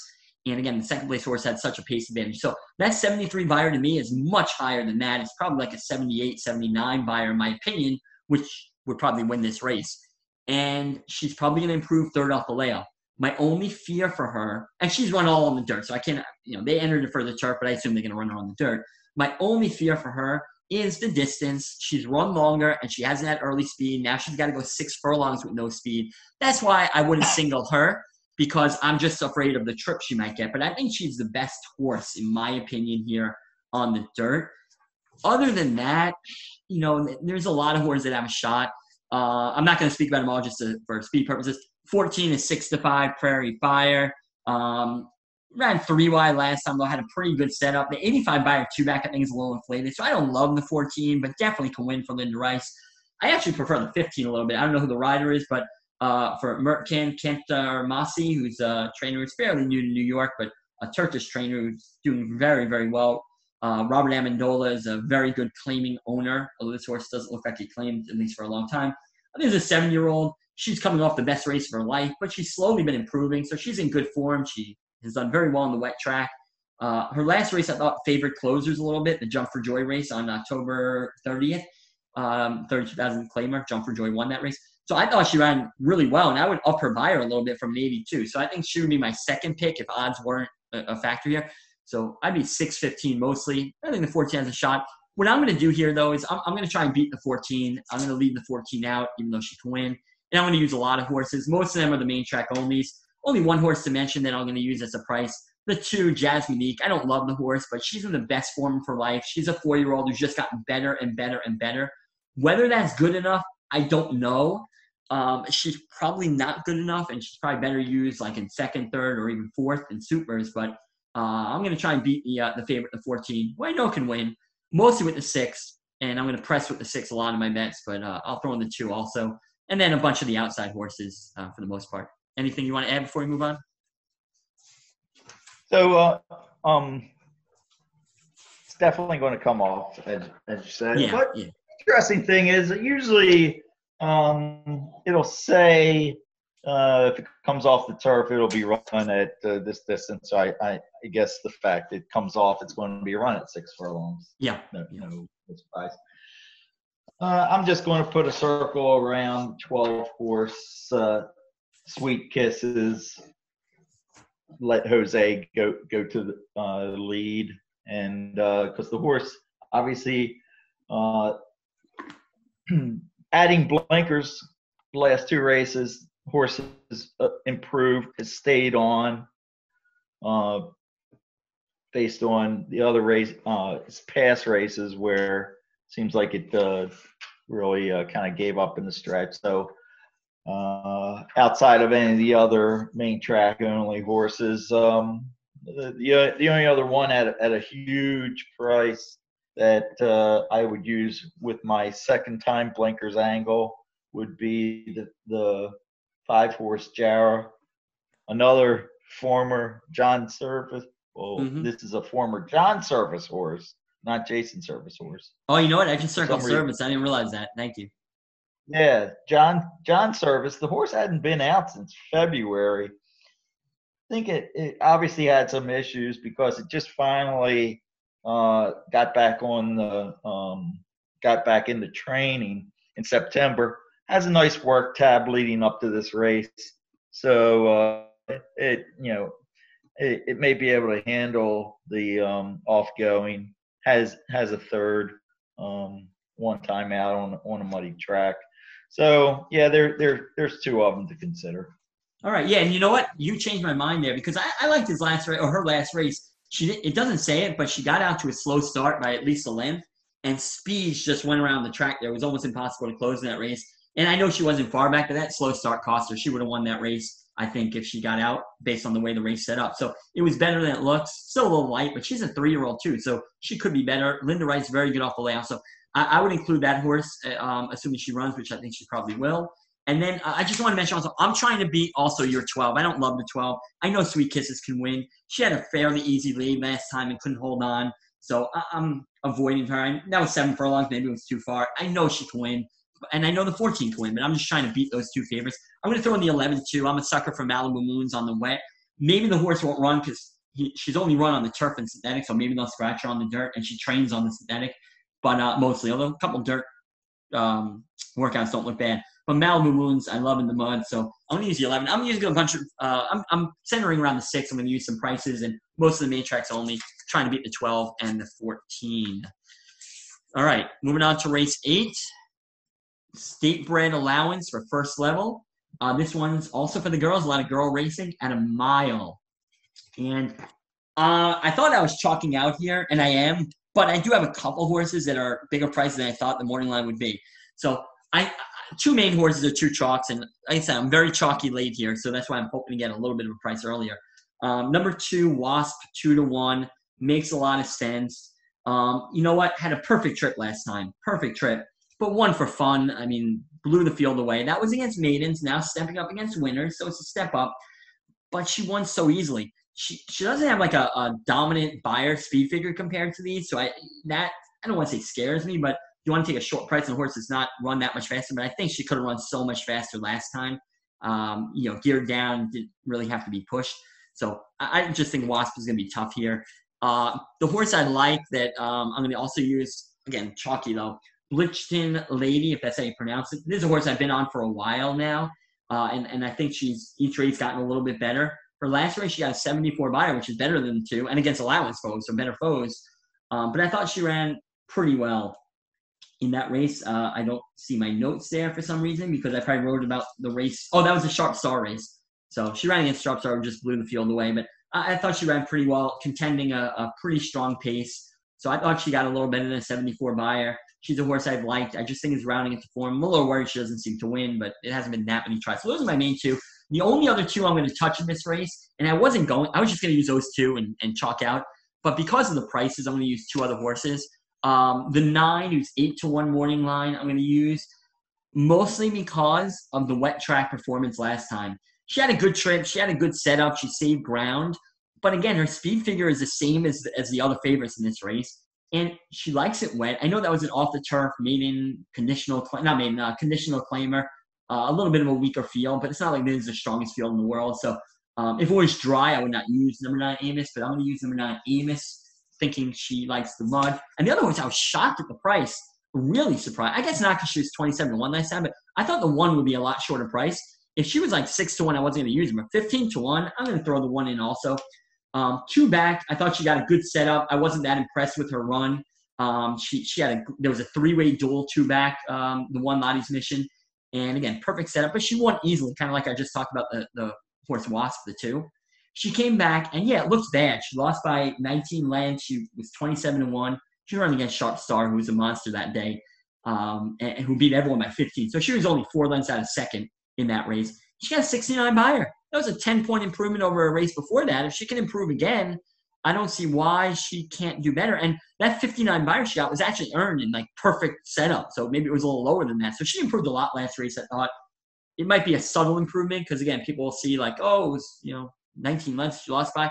I know she beat maiden claimers. Maybe that's why she's the price, but I'm going to use the one also. So um, usually when I use the two favorites, I don't want to go very deep. I don't want to use anyone else if I'm using two favorites, but I'm going two, 12, and I'm going to throw in the one and nine. So I'm four deep here in this race in my pick six.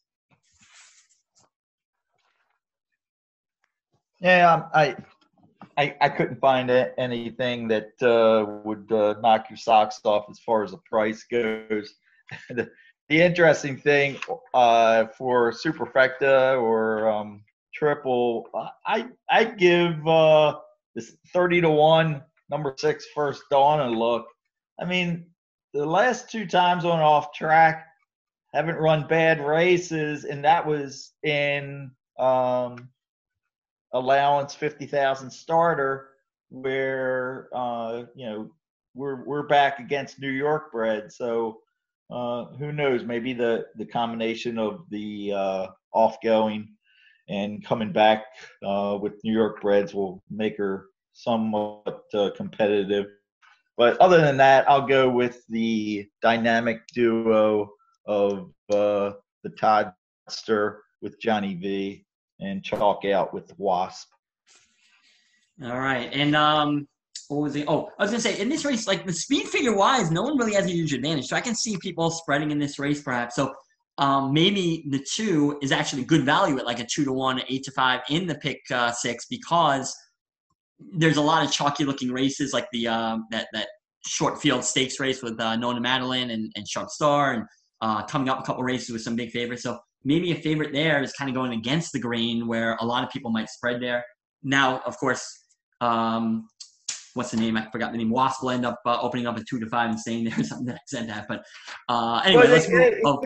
But here's the deal. I mean, of of all the races in the sequence, would you say this race is one where everybody's going to spread?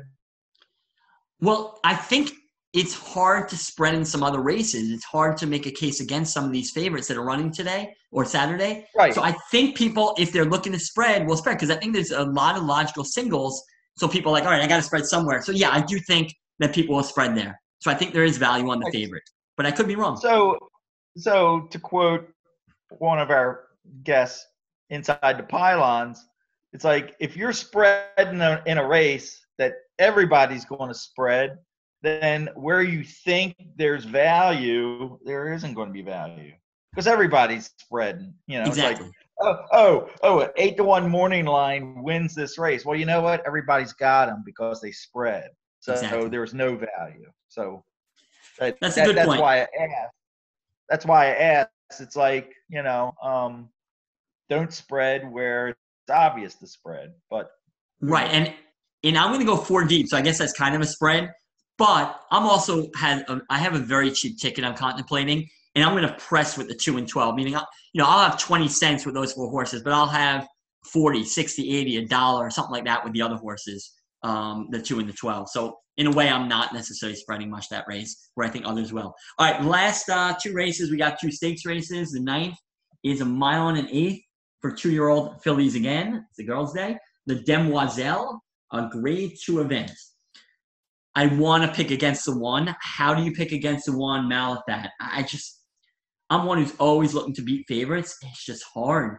Um, she she won her maiden, uh, got a 77 Beyer legit. Like it didn't, you know, she got a decent trip, but nothing special. It was fine. Um, then she had 83 Beyer last time. Uh, there were three across the track. She was one of the speeds. Another one was an 11 to 1 shot who kind of faded to fourth. You're like, oh, fourth, not terrible, but fourth out of five and way back. She was about, um, I'm trying to count the lengths 10, 9. She was like 15 lengths back of this one. So she faded 15 lengths to the 11 to 1 shot. And then uh, Cafe Society was in here, was also up on the pace, faded to third, but a distant third. So it was an honest pace. Uh, even though the time doesn't look fast, the track was pretty deep that day, pretty slow, and the speeds for the most part faded. She was very impressive. Malathaat that that day, four to five. I can't use a four to five shot and then spread in the race. Either I'm using the four to five shot or I'm spreading and trying to beat the four to five shot. And I've tried to beat some favorites earlier in the card, the first couple races of the sequence. I think I'm just chalking out with Malathaat here. The only other horses, I mean, there's three horses that look decent uh, who are probably nice horses, but do they stack up? One is the six Cafe Society. I actually liked her first race. Uh, her maiden win better than Malathaat's maiden win. I thought she did really well. She chased a three to five shot who came in third, and a seven to one shot closer came in second behind her. So I thought the race set up for closers. She did a lot of dirty work. This is a six Cafe Society in her maiden breaking win. I really like that race. She had 70. I upgrade that. But then what? Well, I shouldn't say what happened last time. She had a three wide trip, and it was not a great trip, and it was a, a, a contested pace. So she definitely ran better than the 65 Beyer last time. So I like her, maybe even second most here, probably second most. The problem is, yeah, she had a worse trip than Malathaat, but it wasn't like 10 lengths worse than Malathaat. So they both are coming into their third race. It's not like Malathaat had an experience advantage and now Cafe Society is going to catch up a little.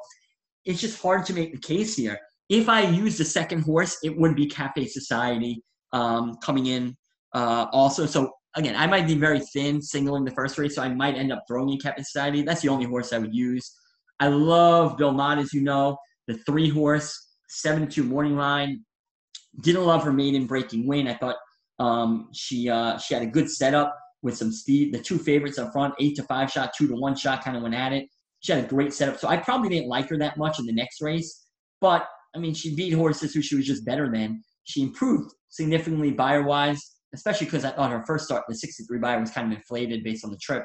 She got 73 Beyer. She ran well. Uh, she did have a slightly slow start. I don't know if it says it in there. It doesn't. So she did have a little bit of a slow start last time. Again, you can pick these things up, watch the replays, and you get value sometimes. But I thought she had a perfect trip other than that, sitting behind three speeds. So could she win? I guess she could. If the one doesn't show up, she's as good as anyone else. But um, I don't love as much as I love Bill Mott.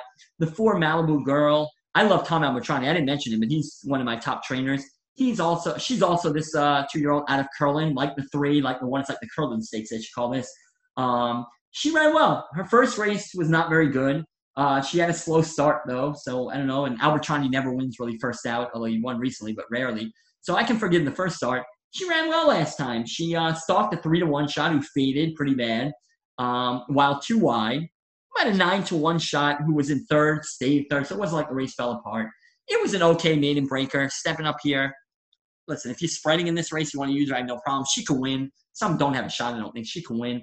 The only other horse I want to mention, just quickly, I know we're going long, uh, because it's kind of our friends uh, have the horse. I don't know if they listen to the show, but did you notice the owners of the eight horse there?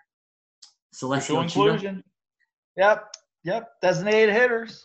Designated hitters. Your Maryland uh, buddies, our, our buddies through Wasabi Venture Stables. Wish them luck. Your boy Jeremiah O'Dwyer. I thought the last race was very good, um, much better than it looks. This horse had a four wide trip around the track, really wide trip, and, and won easily. Now, listen, that was maidens over at uh, Delaware. Even though, uh, well, this is a great two. I mean, it is so much tougher race. I thought she ran much better than that. Hopefully, the distance won't be a problem for her. She can sit off if there's any pace and you know, maybe make a late run and, and get some, uh, pick up some pieces here. I'd be very happy for them if she won. I'd be shocked if, if, if she won. But I think this horse is going to outrun her odds, definitely 30 to 1. So if I'm betting supers or tries, I, I would throw her in there uh, for that price, definitely. But I'm basically singling the one, unless I also throw in the six. And only because I, I was surprised that the six was 6 to 1. I thought might be a little shorter price. But Aragon is very good morning line, so he's probably pretty accurate with that. Any thoughts on the race there to add? I, I, uh, well, you kind of stole my thunder. I was going to mention uh, designated hitters entry. Oh, um, sorry. Celestial Cheetah.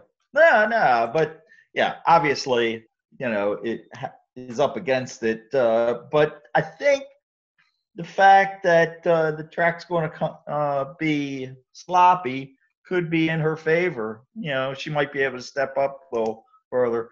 For some reason, I, I, I was trying to find social inclusions races, and I thought social inclusion ran well in, in one of uh, um, the slop races, but obviously um, I was uh, mistaken because I uh, all all of its early wins uh, did not. But hey, I haven't seen too many horses out of social, you know, by social inclusion. Um, I think this is the in, first uh, crop to race. Uh, I think they had said, and I think there was a winner over the summer at Gulfstream two-year-old race. Oh, okay. So first, but first yeah, yeah, but uh, hey, man, Curlin, Curlin, uh, still popping out quality horses. Has the top three horses in this uh, race, or top three fillies. So yeah, I I wish uh, all all the luck to um, our friends at Designated Hitters. Uh, they they uh, always they, they go to the auctions and they they uh, have a good team that picks out some nice horses. And like I said, Jerry O'Dwyer is their trainer. Jerry gets a does well with the two year olds, brings them along really well. So I wish them all the best. Uh, maybe they can pick up a minor check, if not shock the world. Amen to that. So I'm on the one. I just don't see the one getting beat as much as I love to beat the chalk. Uh, and if I throw in any other horse, it would be the six, Cafe Society. Uh, any any any final thoughts, or, or we're good? Nah, you you pretty much said what I was. You know, had you know the the the, the I, I I like uh, Cafe Society as well as possible one who who could beat the one horse, but you never know. I'll, I'll, throw in definitely uh, vertical bets that race. And now we come up to the final race of the sequence, the Cigar Mile. And yes, I am old enough to remember Cigar. In fact, if we had to rank our, maybe we'll do this another time or next week or something, but our top 10 racehorses that we've ever seen, I guess, maybe since like 1990 or something. So it's fair for both of us because I'm not going to remember horse. I, I know of horses before that, but I didn't see them. In my lifetime, I still say Cigar is the best horse that I've seen. Uh, I was basically in college, high school to college when he was running in the 90s. And yes, I was young. I didn't know as much about the game as I know now. But my memories of this horse are just dominant. Um, amazing win streak. Um, Allen Paulson. It was everyone knows this, but Bill Mott, Jerry Bailey. I, I just this was um, this was an amazing horse. Uh, cigar, and there's a horse. Why? One reason why when you handicap different surfaces, you have to, in my opinion, almost disregard the other surface. Cigar on the turf was like, you know better than me because you were following a lot closer at that point than I was, but uh, you know what, like a mediocre pedestrian horse at best on the turf. And they put him on the dirt and he becomes one of the best horses of all time, in my opinion, maybe. Uh, definitely the last 30 years. So when I handicap and I see a horse on the turf and then go in the dirt, I almost disregard the turf race. The only thing I look for, and I, I screwed myself last week because I didn't do this, or I did it and I didn't take it into account. If a horse, let's say a horse is running on the, let's say it's a, a, a turf race, and the horse runs on the turf and gets, you know, let's say a 70 Beyer. Next race runs on the dirt, gets a 60 Beyer. Next race runs on the dirt, gets a 50 Beyer. Now he's back on the turf. So I kind of ignore the dirt races. Her last turf race, she got a 70 Beyer. So that's what I'm looking at mostly. Again, it's more than just Beyers. I'm just being quick. I look at the trip and this and that, who she ran against. But because she regressed on the dirt, I might actually look at that and take it, well, maybe she's going the wrong way, the horse.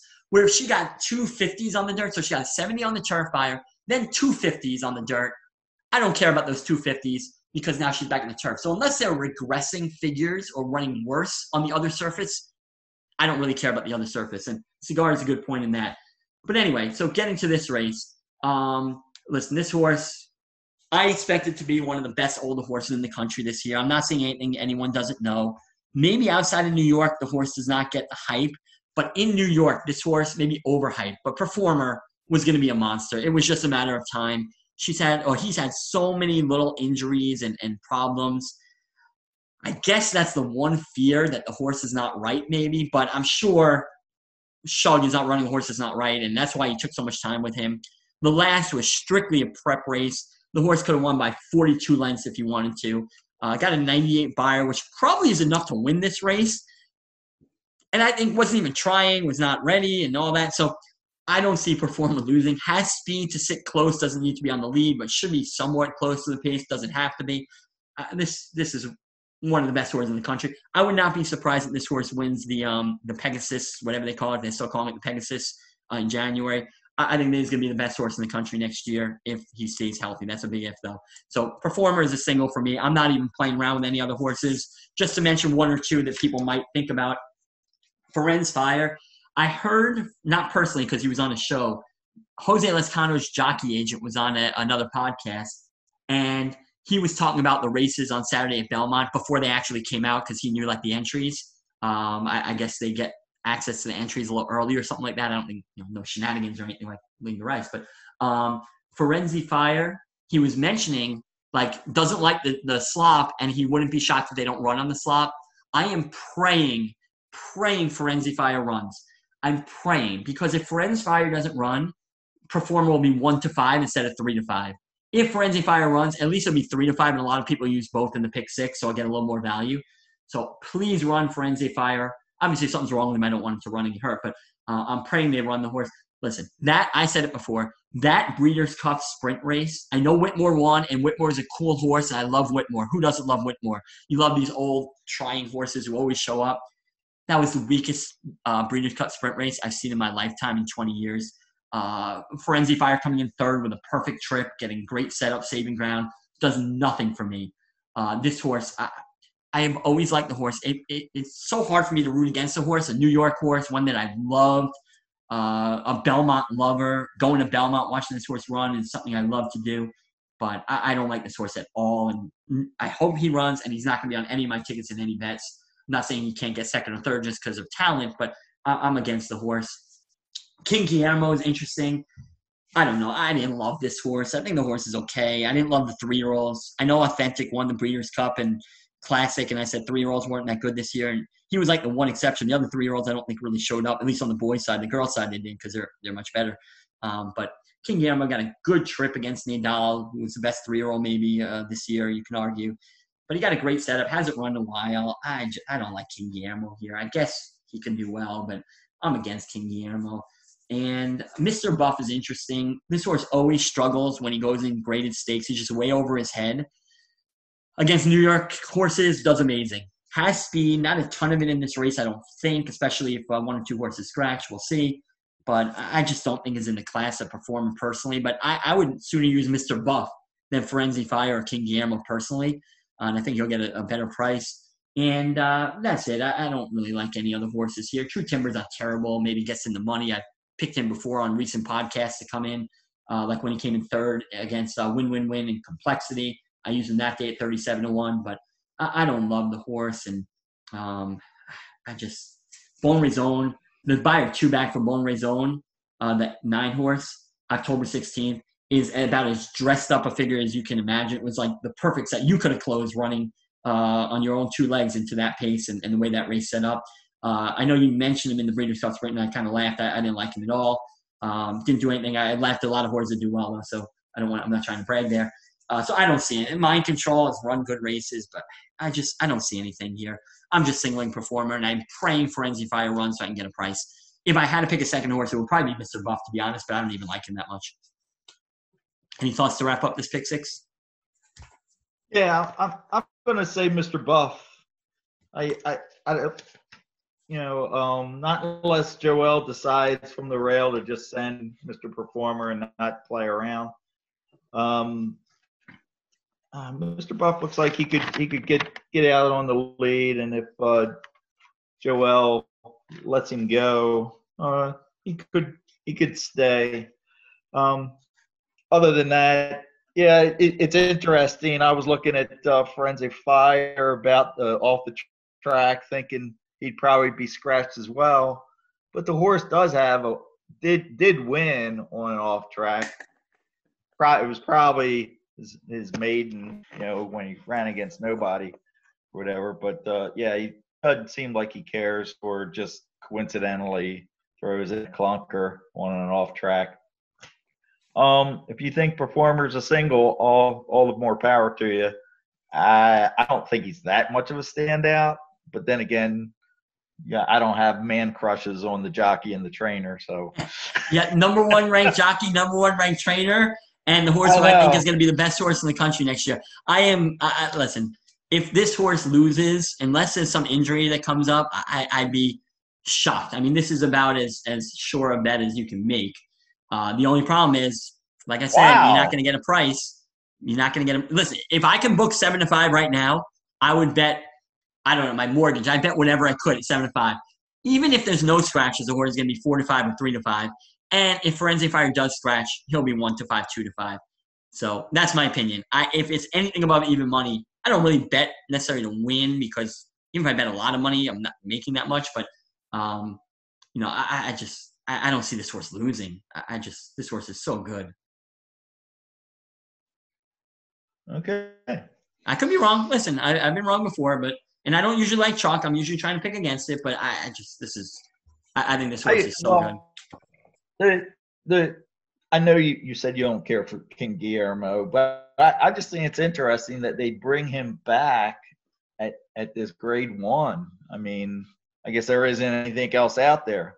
Well, you know, you they know? were talking about bringing back to the Derby, and he had some kind of hiccup. He got sick or a little nick or something, if you remember. I don't remember what it was. Um, um, okay. So they were talking about bringing back then. And this is a really weak grade one field. I mean, none of these horses really, other than Performer, and Performer's only won a grade three. Listen, this is a class test in a way, but to me, this is a grade three field. Mind Control won a grade one, but that was as a three year old against three year olds, and he hasn't really moved forward. I don't think Snapper Sinclair has even come close to the grade one, unless maybe on the turf. I don't know. Firenze Fire, I don't think he's won a grade one. I think that was a big thing. He just never can get a grade one win. Again, he's probably not running anyway, and, and even and I hope he does, but he's not the same as he was under Servis. I don't think, although his numbers aren't that much worse or similar. Mr. Bob is a New York bred stakes horse, not a graded stakes horse. King Gam- listen, King Guillermo could do well. If performer doesn't show up, he could win. I, I don't know. I don't want him at nine to two. I don't want him at all. In my vertical bets, I'm leaving Firenze Fire out. I'm leaving King Guillermo out, and I'm just hoping to get some price. I'm going to probably lean on Mr. Buff and True Timber in my um, in my vertical bet. So performer mostly on top of True Timber and Mr. Buff. And I guess that's probably I'm gonna even throw Majestic Dunhill. I don't because I don't like Bone Zone at all. Like I, he's a toss for me. Firenze Fire is gonna be a toss for me in the slot if he runs. I hope. Um, I don't like King Guillermo. He can win. I'm gonna toss him because of the price, but he could win. I guess if performer doesn't show up. And mind control, I know. I just, I mean, I've liked the horse. I just think he's going the wrong direction. So I'm leaving that horse out. So I'm putting performer on top of the others. So I'll throw in a little Snapper Sinclair I don't love, Mr. Buff, Majestic Dunhill I don't love, but a little bit, and True Timber I probably like next best. Um, so that that's going to be my my wagering strategy vertically in this race. But if Firenze Fire scratches, I'm probably not even going to bet the race because again, I don't really need one to five, unless King Guillermo is a crazy short price, and if uh, anyone else takes money that I you know don't like, basically, uh, you know maybe I can do that. Or if Mr. Buff takes a lot of money, I can leave him out maybe. but that's pretty much what I'm doing in that race. Anything else? Because I feel like I cut you short there. No, no, it, it's uh, it's all good. So, right. uh, give out your pick six. Yeah. So listen, it, call it a day. It's so hard to give out a ticket or, or say what you're going to do a couple days before. And I don't want to lie to people and tell them this is what I'm doing and not do it. Sometimes I, I change a little bit because of circumstance. So I really have to play it by ear a little bit, but I'll give the ideas of what I'm thinking. Race five, if the four is a good price, I'm probably just going to single the four out first. If he's anywhere near, uh, she is anywhere near 10 to 1, I'm just going to single that horse and go from there. I'm not investing a lot spreading in this pick, four, pick six, so I'll just have it for more money. If I decide to go deep in that race, in race five, I'm going to go with the four, obviously, the two, the seven, eight, nine, 10, 12. Two, seven, eight, nine, 10, 12. That would be my deep play. That's seven horses if I go deep, or I'll single the four. I'm going to try and beat the three or four favorites in that race. And I know they can win. I've said that. I'll just be out early if they win. That's fine. The race six, I'm going to throw in the five if it's raining, which it will be, sloppy track, stand for the flag. And I'm probably going to end up using the three over the one. The one's probably better. You're probably okay singling the one to survive, but I'm just going to go with the better price. I'll look at the double will pay. So most likely to be 3 5 that race. I mean, I could go one three five, and it's not going to cost that much. But again, I'd rather spend more money and and cut down here. Uh, I'm not. Listen, I just want to give out a winning ticket. I'd say one three five, and you're going to get through that race. But I, am not trying to do that. I'm trying to make money here uh, and hopefully help people, you know, in their decision making. Race seven, that race, I'm leaning on the six, but again, I'm I'm probably going to go a little deep there. I, I think that might be a spread race for a lot of people. That's like one of two races that'll be a spread race. We talked about the other one. I'm going to try and beat the 14 Prairie Fire. I know the horse could win, but again, if the horse is six to five, he's not that much better. She's not that much better than the other horses. So I'm leaning on the six. I think the um, the 15 has a good shot. So I hate to use the second choice, but i am going to go with the second choice to 15. And then if I do spread, either I'm going to use 615 or I'm going to spread. Uh, the spread would be, um, I think that was, I'm turning the page, sorry. The 11 who's a long shot I mentioned, Malibu Moon. I'm going to try and beat the 12. Uh, so no 12. The 13, who was that the pot source, I'm getting mixed up, or is that a different race? Who's the 13? Oh, no, that's a Ferraro horse, 10 to 1. I don't know if I talked about much, but 13 horse. And I mentioned the two horse also at a price closing. So to recap that one, because it was a little confusing, my main would be the six, then the um, 15 horse, Jump for Joy. And then if I decide to spread in the race, which I think I will, I'm going to go with the 11, the 13 and the 2. So I have them like an order. I should have just said 2, 11, 13. So I'm probably going to go um, 5 deep there, knowing that others can beat me, but I, I don't want to use a big chalk there. Race 8, I'm um, going to mostly be on the 2 and the 12, but I'm also going to use the 1 and 9 a little bit. So 1, 2, 9, 12. A little chalky with the top two there, who I'm pressing with. Race 9, I'm singling the 1, Malathaat, but I might throw in the six Cafe Society as well as the second horse, and I'm only using uh, the one performer in the last race. And here's why I can't make my ticket. This is what it's going to depend on. A few things. Number one, is Firenze Fire running? If he's running, I'm, I'm betting. If he's not running, I have to decide is it worth it, you know, singling a one to five shot that everyone's going to be singling probably. So I have to make a decision there. And that affects how I play the other races too. If Firenze Fire scratches, I am probably going to single the first leg, that four horse, out first at 10 to 1 because I don't want to go deep if I'm singling a one to five shot in the last leg. And I'm probably either singling or going too deep in, a, in another race with a, a, three to five shot, that ninth race at Malathaat. So it really depends on Firenze Fire and other scratches as well. But that's where I'm leaning. Uh, my press ticket, the one I'm going to really spend the most money on, race five, the four horse.